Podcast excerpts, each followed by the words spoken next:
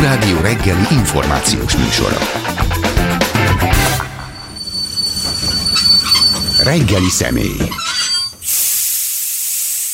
Marosán György, fizikus, filozófus, publicista, a Skeptikus Társaság tagja, és a e, múlt heti élet és irodalomba e, jelent meg az az anyag, ami úgy kezdődik, hogy két, két hír ragadta meg a figyelmedet. Az egyik az, hogy ugye a, hogy a hogy aki gazdag, az lesz a leggazdagabb, és hogy gyakorlatilag oda gyűlik, oda gravitál a pénz, ahol már van.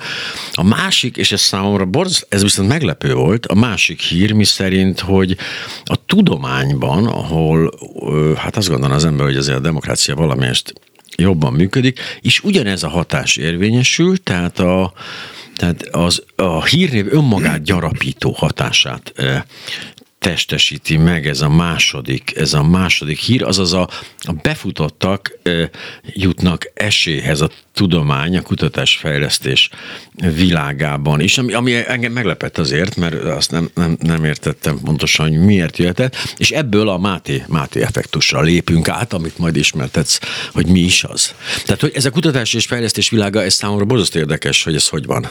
A következő van, amire hivatkozom uh-huh. egyébként, hogy maga a felismerés, hogy mintha a tudományban is érvényesülne valami, hogy akinek van, annak adatik, uh-huh. akinek nincs, nincs, annak itt érte, és az, hogy nagyon nehéz belépnie ebbe a csoportba, ez több évtizeddel ezelőtt megjelent, nem vált ez nagyon ö, ismerté, ö, a, egy ilyen szociológiai vizsgálat uh-huh, uh-huh. Ö, elgondolás eredménye volt, ami nekem most érdekes volt, hogy az elmúlt két évben, elmúlt egy évben több ö, tudományos elemzés született, amely kimutatta, hogy például a tudomány finanszírozásában, amikor tehát jelentkezel, hogy uh-huh, finanszírozanak igen, igen. téged, akkor ugyanez a hatás van, és még egy, most ha már szabad ezt aha, így mondani, a saját gyerekemnél és akár a saját példámon is éreztem azt, hogy ha szeretnél publikálni, akkor be kell vonnod valakit, aki már befutott kutató, uh-huh. mert ha csak úgy magadtól jelentkezel, akkor háttérbe szorulsz. És ez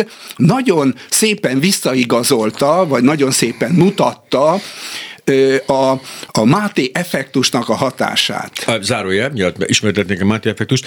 Ez nem összekeverendő azzal a jelenséggel, amikor azt mondjuk, hogy én föltaláltam a, a önműködő villamoséget, ugye ezért bevonok egy politikust a buliba, hogy biztos, hogy sikerre vigyem. Tehát ez, ez nem a korrupciós része a dolognak, ez egy sokkal, ez egy finomabb annál.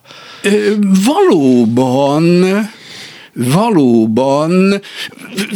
Mert ez esetben ugye az, a, a felfedezés értékétől független a, a befuttatás, még egy másik tudós bevonás esetén ugye ez nem lehet független, mert ő azért megnézi, hogy mi ez adja a nevét. Politikus nem. Szerintem a politikus is megnézi.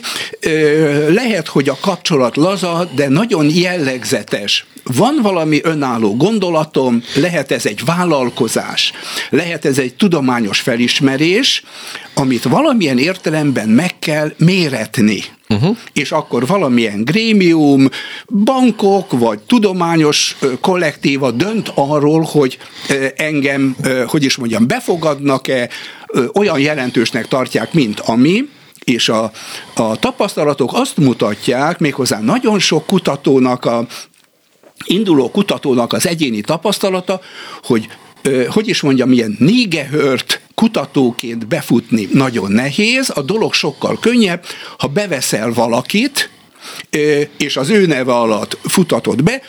Van ennek egy más, most, hogyha szabad még Aha. egy látszólag nem ide illő dolgot mondani, bevezetési ár. Nem tudom, hallotta-e ezt a kifejezést, ezt a gazdaságban szokták mondani, te megjelensz egy országban egy új termékkel, téged senki nem ismer ott, és belenyugszol abba, hogy a te termékedet, ami egyébként ugyanolyan jó, sőt jobb minőségű, mint a meglepő, olcsóban adod el. Igen, hogy ne Majd, amikor fölismerték, elfogadták, hogy igen, te olyan vagy, akkor onnantól kezdve lehet árat emelni. Ez a bevezetési ár is egy picit hasonló. Aki tehát hátrányos helyzetből indul, annak egy picit az elején el kell, kvázi el kell fogadnia, hogy uh-huh. most itt sok mindent kapcsoltunk össze, de... Igen, de ez mindössze függ abban a szempontból, hogy tényleg azt gondolom, hogy hát a Béláról tudjuk, hogy okos, tehát ha Béla azt mondja, hogy akkor tessék önműködő egy, akkor hát valószínűleg nem mond hülyeséget, kockáztatjuk, hogy beletesszük a pénzünket. Ha ide jön valaki, és azt mondja, hát akkor vagy igen, vagy nem, nem vagyok be. Ja, ez, ez logikus.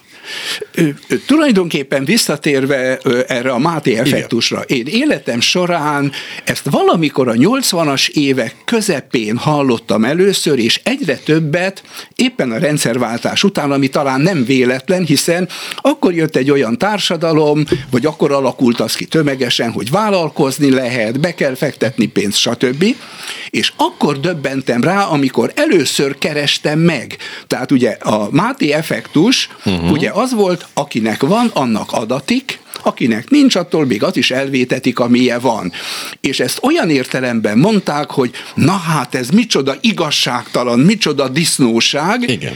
és akkor értsd, a, ha úgy tetszik, a vagyonoknak és a pozícióknak ez a különbözősége, ahol akinek pozíciója van, a sok mindent elér, hogy ez igazságtalan, majd amikor megnéztem a Máté evangéliumban ezt a részt, mm-hmm.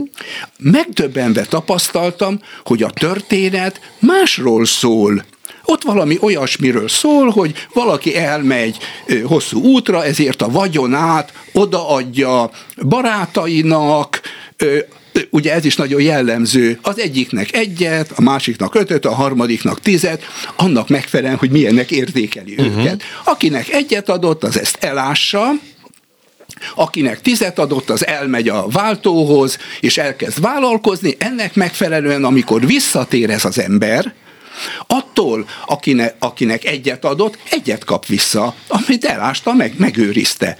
Akinek meg tizet adott, az nyilván sokkal többet ad, mondjuk huszat ad neki vissza, és akkor ez a különbség váltja ki belőle ezt a mondatot, hogy vegyétek el tőle uh-huh. már aki egyet ad, és adjátok oda annak, mert neked el kellett volna menned a pénzváltóhoz vállalkozni. És ez a, ez a szöveg, ez a gondolatmenet, ez valami egészen más, amit én, Teljesen bocsánat, más, a, a, a Bibliának tulajdonítottam volna, nagyon is modern, tulajdonképpen nagyon is, és ar- arról írok, hogy ez nagyon is jó. Ha De ha tetszik. eltekintünk attól, hogy kockázat, aki befektette, az kockázatot vállalt, és elbukhatta volna ezt a tizet, és azt mondta volna, hogy nem adok vissza semmit, mert elbuktam. Ettől a lehetőségtől eltekint azért ez a példázat. Ez így igaz. Diszkréten, de eltekint. És ez egy valóságos dolog. Tehát nagyon érdekes, hogy amikor megszületik a Máté evangélium, majd valamikor, mondjuk 500 év múlva elindul a, a hogy is mondjam, a gyors fejlődés itt elsősorban Európában, és akkor erre mondtam azt, itt élhetünk nagyon sokféleképpen, de azok, a társadalmak, amelyek arra építették magukat, hogy próbálj vállalkozni, próbálj kockázatot vállalni, megfontoltan, de mégis, azok gyorsan fejlődtek. Ami érdekes, és ami talán érdekesé uh-huh. teszi ezt a dolgot, hogy mintha a 20. század második felében és annak, különösen a végén, mintha ez a folyamat elszabadulna. És ezt teszi ezt a folyamatot érdekessé hogy elszabadul, én pont másképpen úgy fogalmaztam ezt meg, hogy lezárul. Tehát, hogy e- eddig volt, eddig jöhettetek be a rendszerbe, köszönjük szépen, na ennek a szakasznak vége, és most már akik ben vannak, csak azok vihetik tovább. Ez így van, és ez ugye azért érdekes, bocsánat, ugye mindig régi dolgaim jutnak eszembe, írtam évtizedekkel ezelőtt egy könyvet, a 20. század gazdasági sikertörténetei. 14 ilyen mm. történetet írok meg, különböző vállalatokról, elsősorban amerikai volt, japán, európai is volt benne, és ami engem meghökkentett, amikor végül megnéztem, hogy az alapítók szegények voltak. Tehát, ha megnézed a Fordot, most az IKEA alapítójáról nem is beszélve, a leggazdagabb a Bill Gates volt. De ki volt a Bill Gates? Amerika közepén egy ö, középosztálybeli felső között mm. család tagja. Igen, igen. Volt egy garázs, ahol behetett garázs A garázs történetek az a Hewlett Packardra, meg igen, a Fordra igen. is, ja, jó, jó. Ö, meg a, a Steve Jobsra. De ő is saját garázsa volt. Így van. Ez az más azért. És ugye nagyon érdekes volt, hogy mintha a gazdagság hátrány volna. És egyébként, ha belenézünk, hát ugye ezt mondtam, hogy ugye érdekes volt itt is a világ tíz leggazdagabb embere, és fölsorolom, hogy régen az uralkodók voltak teljesen érthető uh-huh, módon, uh-huh. generációkon keresztül gyarapították a vagyont. Utána a 19. században bejöttek a vállalkozók. Ez is egy érdekes dolog, szinte minden nemzet megírta a családtörténeteket, a Budenbrock ház, a Tibó család, az Artamonovok, tehát megvoltak ezek, de ez is egy évszázad. Hogyne, igen, És igen. akkor eljött a 20. század, annak is tulajdonképpen valahol a közepe, amikor egy viszonylag szokványos ember, a, a, a Brin, a, a Google egyik alapítója, mm-hmm. Szovjetunióból jön, megy oda, és eltelik 20 év, és elképzelhetetlenül gazdag lesz. Tehát a világ 20 leggazdagabb, vagy 10 leggazdagabb. És gyakorlatilag mondhatjuk, hogy ez a 20 év, ez már a, a teljes kifutás, gyakorlatilag 5 év múlva olyan. Igen. Ez komolyan meggazdagszik. Bocs, akkor kezd el működni most, hogy erről beszélünk, a, a páti effektus, hogy akinek van, és akkor nő, Igen. és akkor ja. nő, és akkor még a többiek hozzá jönnek. Na ez egy új helyzet. Viszont a legérdekesebb az, hogy valamikor mondjuk a, a adatok azt mutatják, valamikor a 70-es években ez a dolgoz keményen, vállalkoz, tanulj, és akkor nekiindulhatsz, ez mintha, hogy is mondjam, megtorpanna, uh-huh. és mintha egyre kevésbé lehetne ezt, és elkezd működni az, hogy akiknek van, annak tényleg adatik, és a legnagyobbak ezeket összeszedik. Mintha egy e, tehát mintha egy adott mennyiségű siker lenne a, a történelemben, és annak az eloszlása különbözik csak tulajdonképpen, mintha az egy ilyen konstans állandója lenne a természetnek. Ez egy érdekes, tulajdonképpen így is szemlélhetjük, inkább úgy mondanám, hogy nem konta, konstans, de lassan növekvő, uh-huh. és akkor nagyon érdekes, hogy ebből a lassan növekvőből, illetve hát a gazdasági fejlődéssel időközönként még jobban, mint a, a Big Bang után a, mhm. a világegyetem, azért fölnövekszik, de hogy ebből hogyan fognak ö, részesedni. Uh-huh. És akkor pontosan azt lehet látni, hogy a század, a múlt század első kétharmadában tulajdonképpen nagyon demokratikusan működött ez. Beindulsz, elindulsz, vállalkozol és fölfejlődsz. Ugyanez a folyamat, mintha kezdene lezáródni a század utolsó évtizedeiben, és akkor bocsánat, hogyha szabad egy ö, kutatásokra hivatkozni, uh-huh. egy nagyon érdekes kutatást ind, folytatott, és egyébként Nobel-díjat kapott egy Simon Kuznets nevezetű amerikai közgazdász, aki úgy képzelte el ezt a folyamatot, az 50-es években rácsodálkozva erre a dologra, hogy nagyon sokáig a világban az egyenlőtlenség nőtt majd egy bizonyos ponton ez megfordult, és elkezd csökkenni. Tehát egy ilyen fordított uh-huh. Mhm. alakú görbével írta le ezt. 20 évvel vagy 30 évvel később a Piketty igen, igen. Viszont érdekes módon ezt a görbét tovább folytatta, megnézte a 20. századot, és a 20. századon az egyenlőtlenség története egészen szokatlan módon egy U alakú görbe. Tehát igazából egy két pupu tevét képzeljünk el, mert a közepe nem ment odáig, ameddig kellett volna, hanem újra megfordult. Ez nagyon érdekes, amit mondasz, és pontosan így van, tehát a, a hosszú fejlődés, uh-huh. hogyha megnézed a történelmi fejlődést, az pontosan ez. De először Vagy csak... hát remélhetőleg ez, mert akkor elindulna vissza majd. Most ez, ez egy nagy kérdés. Tulajdonképpen ezt a kérdést boncolgatjuk. Uh-huh. Egy pillanatra visszatérve Pikettire, ami érdekes volt nála, hogy a 20. századon keresztül a 70-es évekig az egyenlőtlenség csökkent. Ez abból a szempontból érdekes, ezt magammal vitatkozva szoktam mondani, hogy az a fajta modell, ami egyébként a munkásmozgalom egy irányzatában megvolt, hogy vedd el a gazdagtól és add a szegénynek, ez nem jött be, mert hogyha egy picit ha ezt a svédekre is vonatkoztatjuk? Nem, nem ő nem. náluk jött az, hogy, hogy nyugi, adóztassunk, uh-huh. és adjuk meg ezt a lehetőséget a akiknek kevesebb van, hogy tudjanak indulni.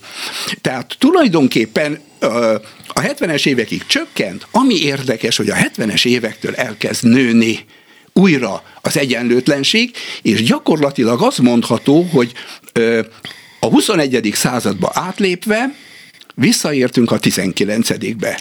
És az a félő egyébként, hogy a görbe, hogyha, most mutatom a hallgatóknak, hogy lássák, tehát hogyha ez ilyen görbe Igen. lesz, mert az könnyen előfordulhat, hogy nem áll meg az egyenlőtlenségek növekedése, ugye ez az én hobbim, hogy két külön fajjá válunk hamarosan, az egyik elszakad, tehát elszakad egymást az ember és ember a beavatkozások és az egyébek miatt.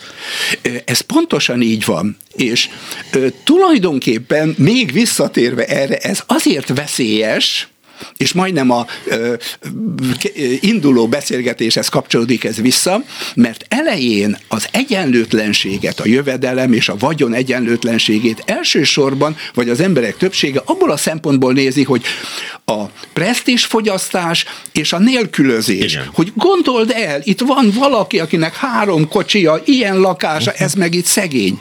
Nem. Az igazi gond ott van, hogy akinek vagyona van, az meg tudja hekkelni a szabályzást oly módon, hogy neki szabadjon olyasmiket megcsinálni, amitől az ő vagyona csak nő.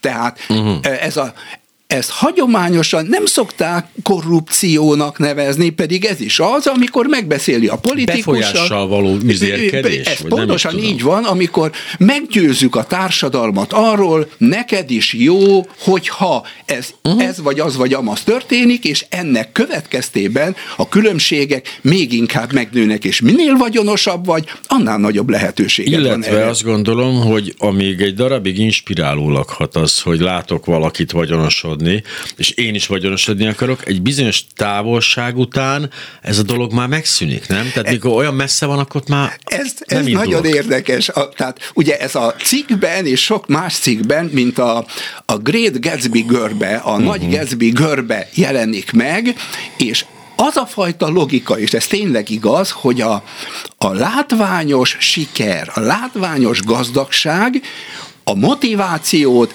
szinte lebírhatatlaná teszi. Uh-huh. Én azt hiszem, azt írom, hogy ahogyan a, az olimpiai győzelem lehetősége emberfeletti teljesítményre késztet egy sportolót, és mindent erre áldoz, és uh-huh. adott esetben eléri, ugyanígy mondják. Ha látod azt, hogy hogyan, milyen gazdagok a, milyen, milyen gazdag lehetsz, ez téged arra vesz, hogy dolgoz keményen, uh-huh. és akkor majd te is, de amikor ezt megnézték, és ez az érdekes, kiderült, hogy, mert ugye emögött az van, az egyenlőtlenebb társadalmak, most a modern társadalomra mm. gondolsz, az egyenlőtlenebb társadalmak, Amerika, Anglia, Olaszország, hogy mondjam, gyorsabban fejlődnek, és nem is a, a mobilitás nagyobb. Értsd, ezekben nagy az ösztönzés, hogy próbálj kitörni. És sikerül is néhányak. És kiderül, hogy nem, oh. hanem Svédország, Dánia, amelyek kevésbé egyenlőek, de a mobilitásuk nagy, magasabb, vagyis minél egyenlőtlenebb, vagy egy bizonyos ponton minél egyenlőtlenebb egy társadalom, annál kevésbé képes egy szegény ember gyereke uh-huh. meghaladni az az apjának a szintjét. A 20. században ez viszonylag magas volt. Átlag, szóval gyakorlatilag átlag, át, általános volt ez a dolog. Pontosan, hogy... pontosan erről van szó. Tehát ez az érdekes, hogy azért a 50-es, 60-as években ez egy szokásos dolog volt, hogy sőt, minden nemzedék úgy élhetett, hogy minden nemzedék azt érezte, többet ért el, mint uh-huh. szülei, hogy magasabbra emelkedett a pozícióban, mint a szülei, és akkor ez a legérdekesebb és a legelgondolkoztatóbb tapasztalat, hogy ez a egyenlőtlen társadalmaknál befagy.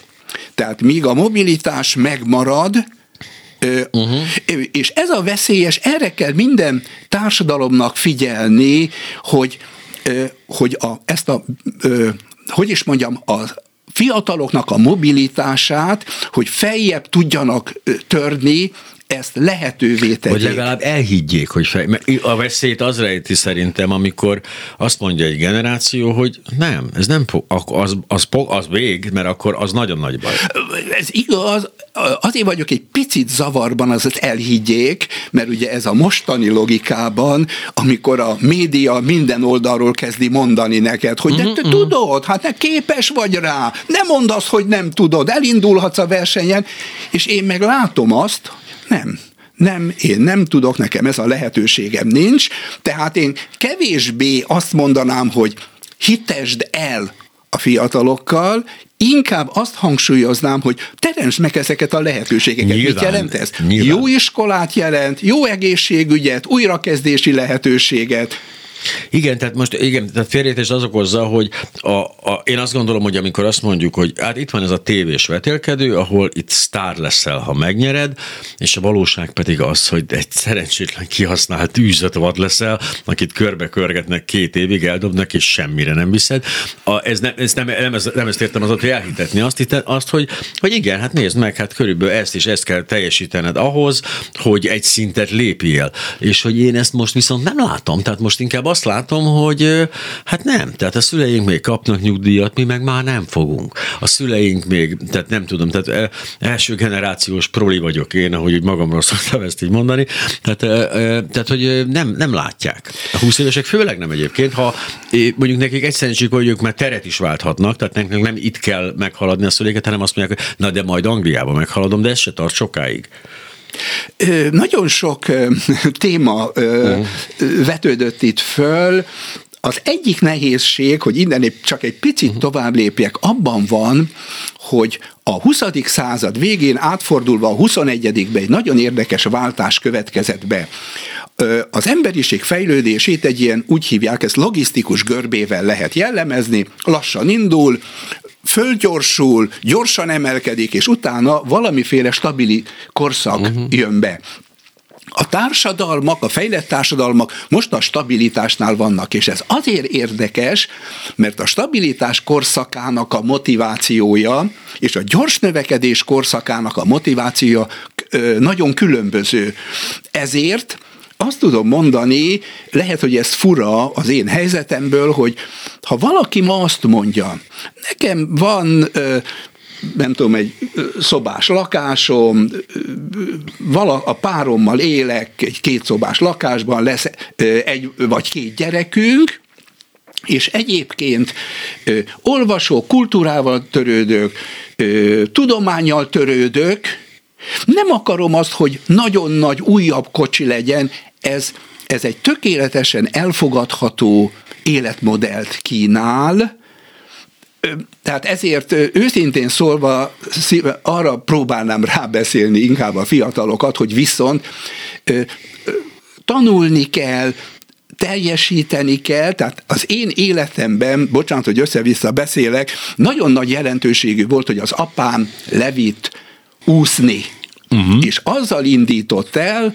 azt hiszem ő, hogy hívjáktól, Hemingway-től olvasta ezt, aki mondta, hogy a sport megtanított becsületesen nyerni, és felemelt fővel veszíteni. Ez a legtöbb, amit az életben megtanultam, és az életemet tulajdonképpen ez a versenyezni kell, méghozzá másokkal együtt, azonos feltételekkel, ez lökte meg, de viszont dolgozni kell, befektetni kell ebbe, korán fölkelni. Az pokol, igen. És amikor ezt megszoktam, az életemet azóta is így élem, és ez tulajdonképpen nekem örömteli. Ahogy egy buddhista barátomnak mondtam, hogy ez ugye mondta nekem, hogyha minden reggel hideg vízben zuhanyzok, akkor sose leszek reumás, ugye, de az a válasz, hogy viszont minden reggel hideg vízben zuhanyzok. Tehát, hogy valamit valamiért, nyilván nincs ingyen ebéd, de hogy ezt visszatérve, ezt, ezt egy fiatal el tudja fogadni, hogy, hogy ezt, figyelj, hogy megőrzöd ezt a szintet a kultúr, de hogy, de hát ő ő vízi akar lenni, Elon Musk akar lenni. Ö, ahhoz, hogy Elon Musk legyél, ahhoz tulajdonképpen két dolog kell. Végig gondolva azt, amit írtam, egyrészt ez tőled, most mondom az egyéntől, uh-huh. kíván dolgokat. Ez akkor, bocsánat, azt jelenti, mondok egy példát, a könyvemnek az egyik hőse, a Andrew Grove, a Gróf András, uh-huh. aki az Intelnek volt egy fantasztikus vezetője. Ő azt hiszem 45 táján ment ki Magyarországról, és amikor az egyetemet végezte, ő egyben, egyidejűleg dolgozott azt hiszem McDöncinél, vagy hogyan. Uh-huh. Na most annak azt mondhatták, hogy hát hülye vagy te, hát és akkor semmi lányokkal foglalkozol, meg tánciskola, meg mi egyéb. Ez sajnos ilyen. Igen. És így érted el. Tehát a legnehezebb a modern társadalmak számára, ezt azért mondom, mert érdekes módon a unokáimnál látom ezt, hogy mm. meggyőz, hogy figyelj ide, le kell ülni, dolgozni kell, el kell olvasni, tehát nem az van, hogy naponta három órát foglalkozol a ö, kütyükkel és nyomogatod, tulajdonképpen ez a legnehezebb. De pont a Grobiknál, vagy pont annál a generáción látjuk azt, hogy igenis lehet sex and drugs and rock and roll, és milliárdos leszek a polgarászcégből. A következő van, azt hiszem, hogy nem megy a kettő hogy ez uh-huh. ellentmond. Tehát aki valóban cég és uh-huh. nagy lett, ott ez sokkal kevésbé van. Meg lehet, hogy a végén jön. Vagy lehet, hogy be, bekamuzzák. Így van, tehát azt gondolom, hogy nem. Tehát, hogyha meg, megnézed ezeket, különösen az elején, nagyon kevés. Mondok egy példát, megint csak. Jeff Bezos, uh-huh. az Amazon és hogy milyen érdekes kérdéseket vet föl a, a, az élet nála. Ugye neki volt egy ötlete, ö, ö, ilyen ö, számító, internet ö, alapú ö, könyvesbolt és mhm. könyvterjesztés. és amikor ezt fölvetette, sokan mondták neki a cégnél, de figyelj ide, ne hülyéskedj, neked itten kész karriered van, mm. öt év, tíz év, és te is nagy főnök leszel. És ő írja, vagy ő mondta, Aha. hogy eszébe jutott a Mark Twain mondás, aki azt mondta, valami ilyesmit, hogy idős korodra nem azt fogod megbánni, hogy valamibe belekezdtél és nem sikerült, hanem hogy nem kezdtél bele abba, ami életed vágya volt. Ezért nyisd ki a vitorlát, szedd föl a horgonyt, és hagyd, hogy a szél belekapjon a vitorlátba, és Musk kilépett és megcsinálta. Mármint, hogy Bezos. Ö, ö, bocs, Be- Bezos kilépett és megcsinálta uh-huh. a mhm. céget, és bo- bocsánat, megint csak tíz év alatt, vagy mennyi alatt a világ leggazdagabb emberévé vált. Igen, de ugye ez, ez kicsit olyan, mint a, mint a póker. Tehát látjuk a, a sztárokat csillogni a csúcson, és pontosan én tudom, mert hogy benne vagyok valamelyest, tudom, hogy hány embernek kell elveszíteni a kis pénzét ahhoz, hogy ők ott fellegyenek, mert hogy ez ott egy adott összeget kell elosztani. Tehát hány ember bukott meg, ott hagyta a céget, belevágott a saját vállalkozásába, és bum, beállt a földbe. Ez egy érdekes dolog. A következő van a mostani fiatalok a Z generációhoz tartoznak, jelentős részük. A Z generáció mondjuk 1995-től születettek mm. számítanak ja, ide. Istenem, igen.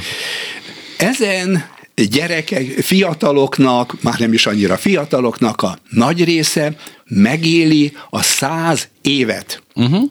Tehát ez egy döbbenetes dolog, élni fognak 2100-ban. És tulajdonképpen szívem szerint azt mondanám nekik, és ez a legfurább, hogy életed utolsó húsz évében egyfolytában azon fogsz nyüglődni, hogy nem, vágy, nem vágtál valamibe be. Igen, és ez egy fura befejezése a dolognak, tehát szívem szerint azt mondanám nekik, hogy vágjál bele, dolgozz keményen, kezd újra. Igen, ez a kezd újra fontos, mert pont emiatt, hogy száz évig élnek, és már mi is rohadt sokáig élünk, ha belegondolunk, hogy azt mondta valaki pontosan, hogy most eljött az a pillanat, hogy kettő élete van az embernek. Tehát, hogy eljuthat valahova 40-50 éves korába, és 50 éves korától elkezdhet egy új karriert, valami egészen más dolgot, és még azt is végig tudja csinálni. Ez, ez, azért, ez pontosan így van. Én egyébként, bocsánat, nem, nem terveztük ezt, de akkor most uh-huh. elmondom. Ezt éltem végig. Uh-huh. A következő van, a gyerekem, idősebbik gyerekem most lett 42 éves. Uh-huh. És egyszerűen csak így kapásból, hirtelen felindulásból írtam neki egy e-mailt, rövidet, hogy tudod, milyen érdekes, Gergő? Mi volt a nagyapád, amikor 42 éves volt? Vácott ült a börtönben, életfogytiglan. Hát igen, ez egy... Mit csináltam én, amikor 42 voltam? Ez nagyjából 92-ben volt, pont a nagy váltás volt. Tehát ugye a rendszerváltást megelőzően volt szerintem, vagy abban a négy évben uh-huh. hat állásom, különböző. Próbáltam, voltam kormányszóvivő, bank ügyvezető igazgató, és így tovább. Majd 92. januárjában kezdtem el dolgozni a Külger főiskolán, fizetésem az ötödére esett. Mm. Ez volt életem egyik legjobb döntése ha lehet ezt mondani, ezt most csak azért mondtam meg, hogy nekem ez megadatott, ez a legtöbb esetben megadatott, de és akkor ez nyilván sokaknak a vitáját ki fogja váltani, kevésbé azt javasolnám, hogy szedd, hogy is mondjam, szedj össze egy csomó pénzt, és akkor 42 éves korodban, vagy 40 éves korodban beülsz egy kocsiba, és fölfedezed a világot, Nyilván. elmész ide meg hmm. oda, hanem gondold végig, hogy a következő 30 évet mivel fogod tölteni igen, mert hogy az a, az a fázis, hogy összettem már sok pénzt és utazgatok, az most kitevődött a, leg, a, az, a nem is tudom, 70-től De pontosan, 86-ig. Érdekes, ugye. És az még mindig 20, majdnem 20 év. Ez itt jön a, hogy hívják, a bakancslista, uh-huh. hogy még ezt, hogy még azt, még, még amazt.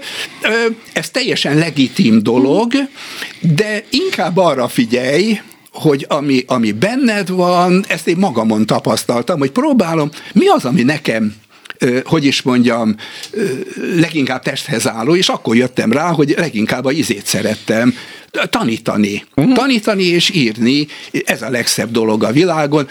Inkább ma azt a kérdést teszem föl, hogy milyen jó lett volna, hogyha a 70-es évek végén ezt választom. De talán nem. De tal- annyiban nem, hogy tanulságos volt minden hely, ahol, ahol dolgoztam. Másrészt meg az a furcsa, hogy én például biztos, hogy én nem kezdtem még írni, írni nagyon szeretek, az nagyon jó.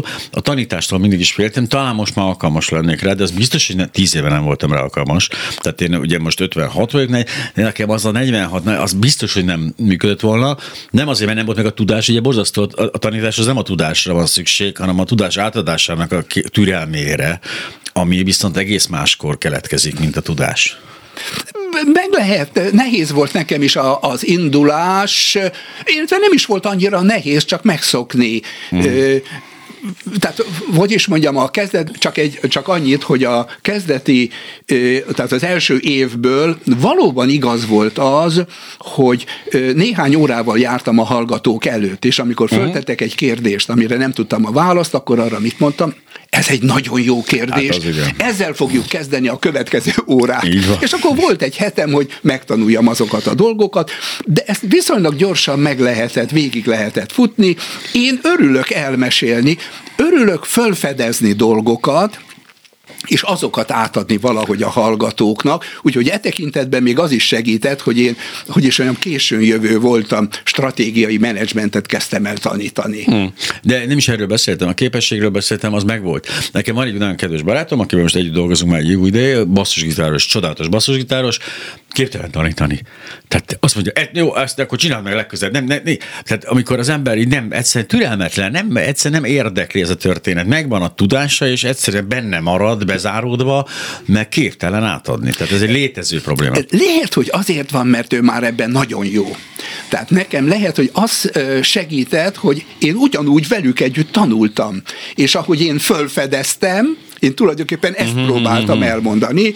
Ott megvan már... a felfedezés öröme, de ez sem mindenre igaz, mert igen, az a legnagyobbak is azért van egy csomó köztük, akik tényleg képes arra, hogy, hogy foglalkozzon a tanítványaival. De alkati kérdés is lehet ez, vagy tényleg rossz pillanat, vagy rossz, rossz történet. Na de akkor menjünk azért tovább, mert ez nem állít meg, ez, most már elkalandoztunk persze egy millió fele, de hogy, tehát hogyha megnézzük ezt a, ezt a, az a Biblia eredeti szövegét, mi szerint ugye a gyarapításnak ugye megvan a lehetősége, hát mondjuk az fontos adalék, hogy kaptak egy alaptőkét, amit gyarapítani kellett, senki nem a nulláról indul, már a Bibliában sem, de hogy ez a fajta most bezár, tehát alulról zárt rendszernek tűnik ez a dolog, ez, ez, ez, ez hova vezet igazából tehát társadalmilag, tehát hogy, hogy a teljes kilátástalansághoz, hogy, az a, a, hogy a, a szegény az a legszegényebb, és hogy a teljes kilátástalanság, mert az ugye, az látjuk, az egy összeomló társadalomhoz vezetne, vagy, vagy nyílnak azért más, más utak, vagy elkerülő utak? A leg, megint csak abban, amit mondtál, az a legérdekesebb, hogy mutatja, hogy hogyan válik szét a, a a középosztály. Tehát ez ugye azért uh-huh. volt érdekes, mert igazán a 20. század elejétől, de inkább a második világháborút követően az középosztály egésze egyben elkezdett emelkedni. Ez volt az a korszak, hogy mindenki azt uh-huh. érezhette. Majd az a váltás, amiről beszéltünk a 70-es években, ami bekövetkezett, azt eredményezte, hogy ketté vált. A felsőfokú végzettségűek, vállalkozni hajlandók és tudók emelkedtek tovább, és nagyon sokan mondták azt, hogy kösz, én nem akarok. Nekem, ha úgy tetszik, biztosítsák a munkahelyeket, és ez kezdett leértékelődni és tulajdonképpen a 80-as években akkor lett Amerikában az a bizonyos adó ö, politika meghatározó, hogy ne vedd el a gazdagtól. Ezt lehet látni az adó ö, mértékeknek a csökkenésében, ami korábban magas volt. Ne vedd el a gazdagoktól, hiszen érdemük szerint kapták, kettő, ők, muta, ők tudják használni. És húzzák magukkal. Pontosan, ugye az, a, az, a dagály megemeli a tengerjáróhajót és a csónakot is. De egy nagyon érdekes volt, amiről szintén beszéltünk, hogy viszonylag nagy rétegek csapdába kerültek. Tehát ők tulajdonképpen nem csak, hogy a jövedelem osztozkodásból jártak rosszul, de a mobilitás is lecsökkent. És akkor most jött az a pillanat, itt jutott uh-huh. eszembe, hogy természetesen ö, indulási lehetőséget és vásárlási lehetőséget fölkínálták. De aki jó adós volt, állásod van, biztos állásod van, magas képzettséged van, az a bank szempontjából jó adós. Az hitelt kaphatott a prime uh-huh. réten. Azok, akik rossz adósok, azokra kitalálták a sub prime rétet. Vagyis kaphatsz hitelt, de csak magasabb kamatért. És ez megadja azt a lehetőséget látszólag, hogy meg tud venni, vagy vállalkozni tudj. Igen ám, csak hogy ez a subprime rate, ezt az egész réteget, különösen amikor a gazdaság kezdett visszaesni és válság van, nyomta lefele. Személyi csődökbe, tehát totális csődökbe vezette őket, és tulajdonképpen itt zárult rájuk végül a de ez ugyanaz az effektus, amikor azt mondom, hogy ne, nem adok ennek a koldusnak, ez egy ilyen rosszul öltözött, ilyen elhanyagolt, szakadt ruhájú koldus, hát ott van az a jól öltözött, szimpatikus koldus, hát neki adok. Ö, így van, ugye ilyenkor mindig eszembe jut, mert amit mm. mondasz, abból valami és egy, lehet, hogy egy picit más, de érdemes itt elmondani. Van egy nagyon érdekes sorsú, volt egy nagyon érdekes sorsú amerikai Ayn Rand. Ez egy orosz ha úgy tetszik, szovjet nő volt, és a 20-as években ment el Amerikába. És ő volt az, aki azt a, ha úgy tetszik, liberális gondolatot fejtette ki, hogy az emberekkel ne jótékonykodj. Te akkor bűnözöl, ha, ha a koldusnak pénzt adsz. Na most, ha jobban megnézzük, ő tulajdonképpen csak azt mondta, hogy ö, adhatsz, de ezért neki is van kötelessége visszaadni neked valamit, ha Darnell úgy... tréning, Dar- Darnell Krisztián, mit csinálsz, ha látsz egy földön fekvő embert? Belerúgok, mert felidegesíti magát, és föláll magától. Mert ugye neki ez volt az alapelv, de egy picit hasonlít erre. Tehát földön ember. Ez, ja. Tehát a lényeg, hogy és hogy, bocsánat, hogy elmondjam, ez megint egy ne, fura dolog, hogy, hogy koldus. Uh-huh. Szoktál-e adni, kérdezem barátaimat, uh-huh. és a következőt vallom be, hogy én gyakran adok a, a zenélőknek. Aki ellenszolgáltatást Aki van valami, ez nem tudom, hogy igazságos-e, felre, ilyenkor most kiterítem magam, és sokan mm-hmm. sokfélét fognak mondani rólam, visszatérve, hogy ne nagyon térjünk el ettől, a lényeg, hogy olyan rendszert kell, és ez most a jövőre nézve kialakítani, hogy igenis, vegyél el a gazdagtól, add a szegénynek, de ne a fogyasztásba hanem... Tehát tulajdonképpen akkor a közmunka jó. Már ez, ez most a, azt hagyjuk. Az a baj, hogy amikor egy ilyet elmondasz, eszembe jut, hogy most kezdem írni, nem teljesen. Aha. Ugyanis, ha a közmunka, ahogy feltételezték, ez egy lépcsőfok, hogy saját, hogy is mondjam, uh-huh. vállalkozáshoz, ja. jövedelemhez, lehetőséghez jussál, akkor ez jó. De a közmunka általában nem. De miért nem, miért nem lépcső ez a, az önálló munkához? Ez, ez miért alakult így? Hisz logikus lenne, hogy az legyen. Ez nagyon jó kérdés. Ez tulajdonképpen... Ez, ez a következő a, órán ezzel kezdjük. Nem.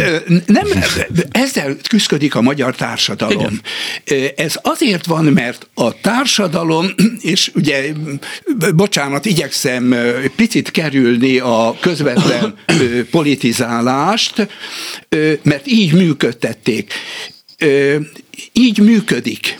Tehát az a legegyszerűbb a politika számára, hogy bizonyos térségekben adom ezt, és elvárom, hogy adott esetben rám szavaz, és ez egy ilyen rossz alkú, én adom neked. Ez létezik, de már középtávú érdeke is, a mostani hatalomnak is már az az érdeke, hogy ez tényleg működjön, hogy visszavezessen a munkavilágába, hisz eh, hosszú távon azért lássuk, hát ez, ez, a, ez, a, ez a legnagyobb kérdés. A társadalomnak hosszú távon az az érdeke, hogy újra ha úgy tetszik, elinduljon az a normális verseny, Igen. ahol a szegény ember gyereke versenyezhet a gazdag ember gyerekével, és érdekes módon ez az egész rendszer valahol ott, ott középen, a középosztály felső részénél működik viszonylag jól. Megint csak egy fura hasonlatot a nem. Jó. ugrott a izét, gumicukorteszt. Gumicukorteszt, igen. A gumicukorteszt a következő kísérletet tartalmazta, nagyon híres lett. Stanfordi Egyetem, óvoda, a kis gyerekeknek négy-hat éves kisgyerekeknek a, a, a óvónéni a következőt mondja.